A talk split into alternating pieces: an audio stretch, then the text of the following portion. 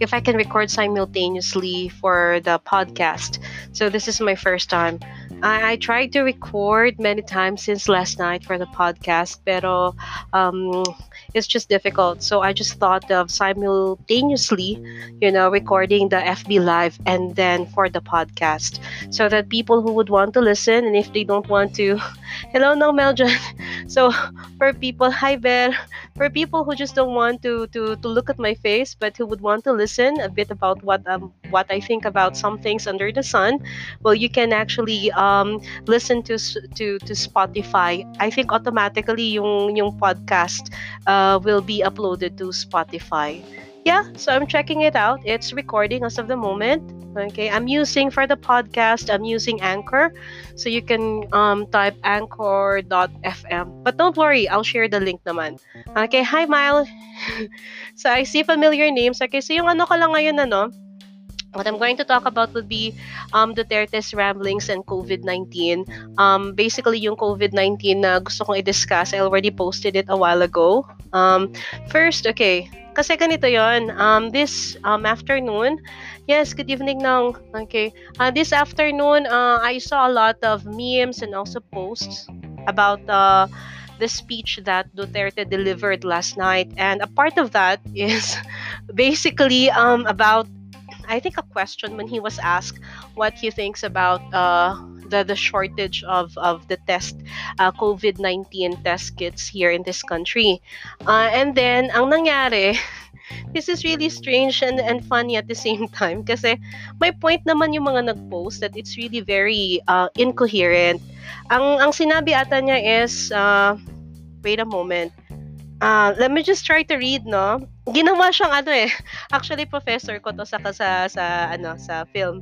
Ginawa niyang poetry. You might have uh, seen this post, no, na parang the title is The Kit and then by Rodrigo Roa Duterte. So yung ginawa niya, ginawa niyang poetry yung sinabi ni Duterte. Anyway, he's my professor. Pero ang sa akin lang, okay, that, that is really very funny and at the same time, I have to agree that it's very incoherent.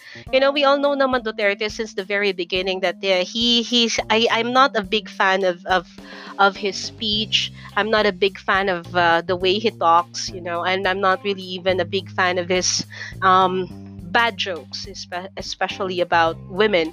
Um, if only he could change that, but I'm not so sure if he could. Uh, at his age, parang mahirap na atang magbago. so, so I don't think he would. Ay, hello nong Moyet. Yes, Moyet nga gabiman. Okay, so this is just, I'm back. I'm talking about Duterte again. okay. So, yun lang Okay, no. So sabi ko nga, I'm not a big fan of his speech and the way he talks. He's really very different as compared with the previous presidents, no.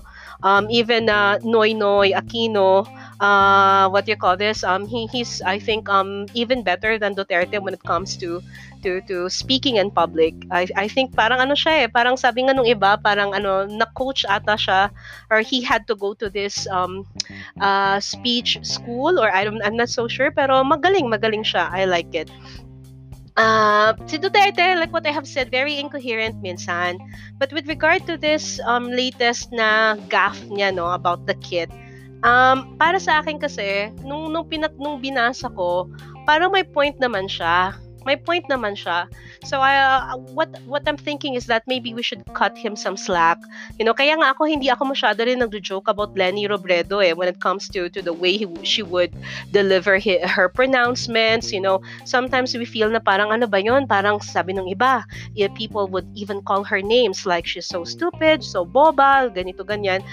I myself I try to avoid that because um we should cut them some slack. You know, magkaroon sana tayo ng konting pasensya for them because not all people are blessed with the gift of gab. You know, not all people are blessed with with the gift of of uh, of, uh, of of speaking, public speaking, eloquence. Mm, hindi lahat ng tao gifted na ganyan eh. So, we have to cut them some slack. Pero, ang ang nang binasa ko, I'm so sorry. Pero, nung binasa ko yung, uh, yung meme about dun sa sinabi niya, na very incoherent. He was talking about the bubonic plague. He was also talking about the what do you call that? The the, the Spanish influenza or flu. Okay. Nung nung naano ko 'yon, nung binabasa ko, katulad nito ah, Wait, which part is that? Ah, okay. Ah, okay. May part in every epoch or period daw sa ating history, meron, maybe meron ng una, bubonic plague. Mga gago ang tao noon. Tama-tama lang. That part, hindi ko maintindihan yan. Hindi ko maintindihan yan. Pero yung dito sa part na sinabi in every epoch, okay, or period in our um, history, uh, merong, maybe meron ng nauna, and then he mentioned the bubonic plague. Okay, here's the thing. What I think Duterte is trying to do here is that he's trying to explain this, the, the the social history of viruses you know? I, I think like what i have said a while ago not all people are so blessed with this gift of gab that i think he couldn't really articulate it very well for for many reasons like what i have said a while ago and in some posts i have read that you know um basically they were reminded of duterte uh they, they were reminded of of their fathers you know when at that age na nahihirapan mag-articulate or very incoherent nga yung yung pananalita niya okay, age could be one of the factors. And then second, I would like to understand that maybe it's the language barrier. Kasi nga, you know, maybe although he's a lawyer, he's he's good in speaking in English, but but then, you know, I think he's very he's more comfortable um, um speaking in the local language or mahirap din kasi pag public speaking eh. Kahit ako,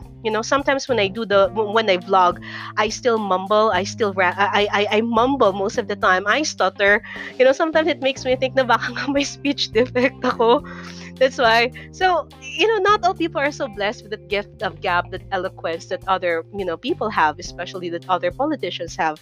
So sabi ko this part na to naisip ko parang may point siya na he's trying to actually explain to the people that this coronavirus is nothing new in the we, so he's trying to tell also the people that we have to take a look at the bigger picture and we have to look at the social history of viruses. That is why he mentioned bubonic plague and then the spanish influ- uh, flu. Pero yun na nga lang hindi talaga siya organized or paputol-putol to the point na other people said na it's it's uh what I call this? It's giving the the I'm sorry it's giving the surrealists and then the the beatniks you know a run for their money Uh, ang beatnik kasi or ang beat poetry, it's a kind of poetry, it's a kind of literature wherein uh, it's it, it, it, it ano nga ba 'yun? Um uh, ang ginagamit dito is yung stream of consciousness. Okay, pag sinabi mong uh, beat poetry, parang kung ano lang yung lumalabas sa isipan ng tao, or ng poet or ng writer, yun lang yung sinusulat niya. So pag binasa mo, parang ha, magtataka ka. Anong anong nangyari? Parang ganoon, parang parang hirap sundan. Kasi it's just the stream of consciousness of the writer. Okay? So, mahirap sundan. The same thing with Duterte. Ang hirap sundan ng train of thoughts niya because of so many factors like what I have mentioned a while ago. Okay, pero again, going back to, to the essence of what he was trying to say, yun na nga, yung social history of viruses. Ang point is, it's nothing new. Nangyayari na yan before. Okay, so for for for now, we have the emerging viruses. Like for example, in recent years, we had SARS, MERS-CoV, what else? Um, HA, and what was that? H1N1. I'm not so sure. I cannot remember. And now we have the coronavirus. This will never stop. You know, so basically viruses are a part of the human history. Even prehistory, meron ng viruses. ba? I think we're just lucky sabi nga nung ano eh, yung sa isang comment dun sa isang post ko uh, kay si Jimbo. Okay. I'm not so sure if you're around, if you're watching, no? So sabi nga ni Jimbo, parang um, we have longer um, longevity or lifespan nowadays because of uh, vaccines, medicine, what else? Um, uh, basically, um, the advancement in, in medical technology. We are lucky to have that. Okay, but then again, this kind of thing, the viral infections and viruses, it will never end it will never end. Sabi nga nung, nung ano eh, uh, nung, nung pinost ko before an article, it says something like, uh, how is coronavirus going to end? Actually, it will never end. Okay, it will never end. Maybe the ending would be something like this. Um, it would just become a common respiratory illness. Hindi na siya bago because of course the vaccine will come out and then um, what else? And then um, yeah, a better uh, what antibiotics maybe I don't know, be- better medicine to to cure you know um this this kind of uh, the, the symptoms brought about by coronavirus. It will never end. Maybe it will just um uh, have its place in in history in the future as a common respiratory illness. But then again, we have to brace ourselves that in the future we might even have like more, uh, we might even have more potent, you call that potent, or we might even have stronger viruses in the future. So yun lang yung feeling ko yung gustong sabihin ng Duterte. Pero yung part talaga na may gago, hindi ko na alam yun. hindi ko na alam yun kung bakit niya sinabi yun. Tapos, yeah, he mentioned about the Spanish flu right before the wars. Kawawa yung mga tao. And then this part, I don't know if you will find this very funny or parang sabihin nyo siguro na parang, ano ba yan? Ba't biglang naisama ang Roman Inquisition? Actually, my point siya dito eh. Okay? I'm not a Duterte apologist. Ah. I'm just trying to understand this man. I'm just trying to understand the person, like how I, I, I also try to understand the previous presidents of this country. Okay, even Doino Aquino, I, I really, you know, tried my best to cut him some slack. I really tried my best to understand him. So anyway, going back to this part, sabi ni Duterte kasi, pero mas kawawa yung sa Middle East, the so-called Roman Empire. You have read the Inquisition uh, kung may birthmark ka, you are a witch and you are burned at stake. I don't think this is a very laughable matter. If you if you know your history, I think you would appreciate this part because Duterte is trying to compare the virus and then um the Roman Inquisition. For him kasi sabi niya, ang mas malala yung Roman Inquisition than the virus because during that time ng Roman Inquisition, pag meron kang birthmark, ang iisipin ng mga ng mga tao noon, you're a witch Tapos pag may birthmark ka and if you're if you're um labeled or deemed as a witch, you know, they, they would definitely kill you and burn you at stake. Yun yung point niya na parang wala ka namang sakit, wala ka namang ginawang mali. Just because you have a birthmark, which ka na agad, and then they would kill you. They will burn you at stake. So which one is is is is um what I call this is worse? Is it the virus, the Spanish influenza, the bubonic plague, the, uh, the what else? Um, uh, the Black Death, you know, or the Scarlet Fever, or or this one, or, or, or being marked as a witch and then burned at stake. So, meron siyang ano eh, meron siyang point doon sa sinabi niya. And it's just so happened, I think, that the person is, you know, not really very articulate or, or, or yeah, you know, doesn't have the eloquence to express himself. Okay, due to many factors, I would like to consider um, the factors that could affect that. So I think we should cut him some slack and uh, ang akin lang, I hope that we could we could see something beyond the, you know, the the the, inco- the incoherence of his speech. Kasi he's trying to educate something eh. He's trying to tell us about the what you call this what I mentioned a while ago, the the social history of viruses. So for for me, I would take it as something that um as an education. At the same time, the, the, the president is trying his best to tell the people to stay calm. You know, we, we do not say that by, by staying calm, we are undermining or disregarding the gravity of this virus. No, it's not that.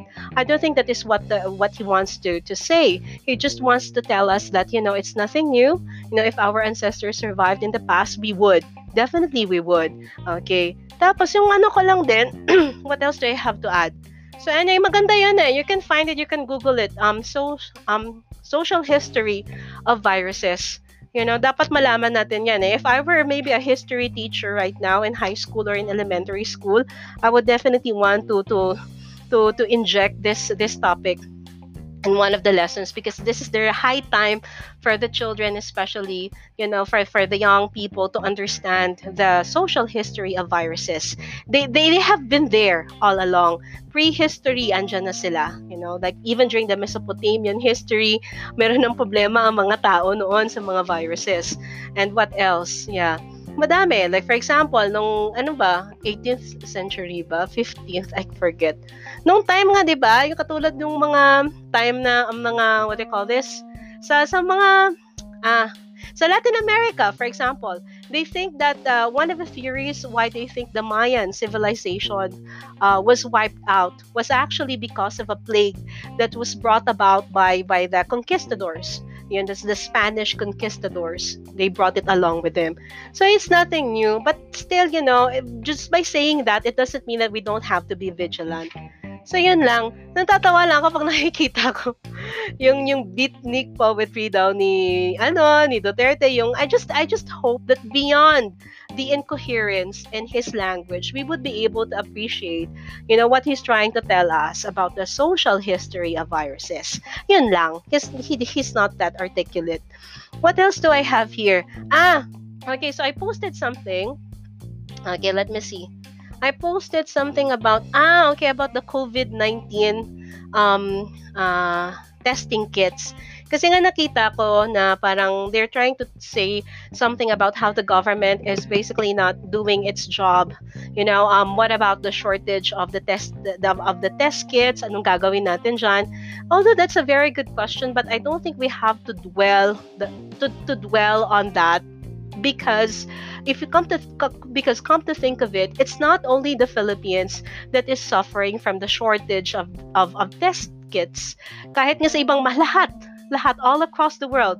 You know um japan a very well developed country is not spared from the shortage of of test kits and masks okay and toilet paper um italy and then usa you know so so hindi lang tayo yan uh, i don't think it's fair if we would just uh, you know um uh, criticize the government about that because um it, it's not unique to to our country eh. it's it's a a problem that is basically experienced by by by by the countries around the world. Sabi ko nga dito sa post ko kanina, um, even in the USA, what they're trying to do is since they cannot provide test kits, they are only requesting the CDC. Okay, they only re- they are only requesting the CDC to to expedite the production and the shipping of the test kits. Other than that, you couldn't do anything. They couldn't do anything but just to wait for the test kits to come out. Okay, so bakit naman natin ipupukol yon isisisi agad sa gobyerno when in fact, you know, it's a worldwide problem okay it's, it's okay to call them out you know because by doing so we give them the sense of urgency but but but to say that you know they're doing nothing you know with with the, with regard to the shortage of the test kits i think that would be unfair kasi nga america nga nagkukulang eh what else do I have? What what else did I write here? Yeah, and and good news today. Okay, today, di ba? Uh, UP was able to develop I think um, the coronavirus test uh, kit so hopefully nga ma-expedite yung pag-produce niyan and then para ma para magamit na rin agad okay so what else do we ah okay yung isa I'm so sorry yung isa yung eh, wala akong coronavirus ah. Wala akong fever pero parang since since February pa ata itong ubo ko eh. Uh, yung parang sipon, uh, ganyan. Maybe because of the weather condition, it was really very cold. Um, I think from January to February, tapos biglang nag drastically it it just uh, you know it, it rose it increased and now we have a very big disparity between the temperature uh, in the temperature between day and night okay so ano po bang sinayon kay Lenny kasi may nababasa ako bigla yung sabi eh pasensya na sa mga mga Lenny ano ah mga Lenny supporters I don't mean I don't mean to to to to be rude or I don't mean to say that I'm right and you are wrong. You have all the right in the world to support Lenny Robredo, of course. But in my case, you know, um, when you say that at, at this moment, um, calling for the president to resign, I think it's not really um, a very good idea. You know, uh, I mean, sabi ko nga eh, in, in Japan, ang, ang nangyari, if you guys could remember the Diamond, I'm sorry, if you guys could remember the Diamond Princess Cruise or Princess Diamond. I cannot remember exactly. Diamond Princess Cruise, I think. Maraming bumanat doon sa Prime Minister nila na uh, it was a failure, sabi nila. I even asked my students, you know, I even did a survey and most of them, siguro sila sabihin natin, like 8 out of 10 said na palpak yung Prime Minister nila. So I said, so what do you think should be done? Sabi nila, um, sana, sana pinababa or something like that. But come to think of it, every time I remember that, sabi ko nga dito sa bahay, sabi ko, I think it was a good call on, on, on the part of the, the government of, uh, uh, on the part of the Shinzo Abe administration to actually um yung hindi doon sila quarantine sa sa barko kasi if if they were if they weren't I think um mas malala siguro yung number nila ngayon. Um, call it selfish, but there are times when you when when you when when you have to weigh, no, about self-preservation and and and and of course um reaching out to to to to people. But uh, I think siguro ang nanaig dun sa Japan is they really the government thought that it would be good for their country and for the people na hindi mo na palabasin doon na muna sila sa cruise ship. But anyway, a lot of the Japanese people think na parang it was a failure. But did they ever call their prime minister to step down? I don't. I don't think so. I never heard any of them um, say that. I, I even uh, uh, yeah, I, I also um, haven't uh, come across yet um, uh, uh, any article that, that says that the Japanese people want their prime minister to step down because they think that his approach towards this coronavirus outbreak uh, is a failure. I never ever heard of that. You you you try to Google, you try to, to read articles, you watch the news about what's going on in other countries, like for example in Italy, South Korea. I don't think people are basically calling their their leaders to step down because for me this is not the right moment for that.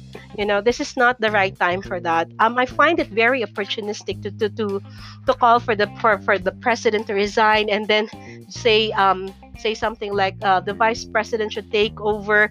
You know, I think it's quite insensitive because all the people all the countries around the world are putting their heads together right now trying to to to, to come up with, with with plans trying to come up with measures on how to to to contain or end this virus you know or end the spread of the virus. Tapos tayo dito eh pinaparesign natin yung presidente because we would want the vice president to take over. I don't think so. It's too early. You know, it's too early. Or sabi ko nga, it's not the time. It's not the time. Maybe it has some other time, but not now. Not now when people are trying their best. You know, you know, to to to to um to stop the spread or to contain the virus. So this is not the right time for that. To call for the president to step down and for the vice president to take over. Um, kumbaga sa Tagalog eh, hindi itong tamang panahon. There could be a time for that, but not now, please. Not now. I'm begging you. The more we would want people to be vigilant, the more that we should call for the for the government, the institutions and organizations to do their best to help us, right? To save us, but not for the president to step down. I mean, eh, well, sabi ko nga, opinion nila yan. Pero kumbaga, opinion ko rin naman to, di ba? if they really, if they're really very adamant in, in, in calling for the president to step down. Okay, so yan lang. So, I'm not so sure if, um, yeah, I just hope that this um, podcast is working. So um, I'm going to um, end now this uh, vlog post. Okay, and then after that, um, I'm going to share the link of the podcast. So for those people who are not comfortable looking at me, you just want to listen to me, okay, you, the podcast will be available soon. So thank you so much, and have a great evening. See you. Bye.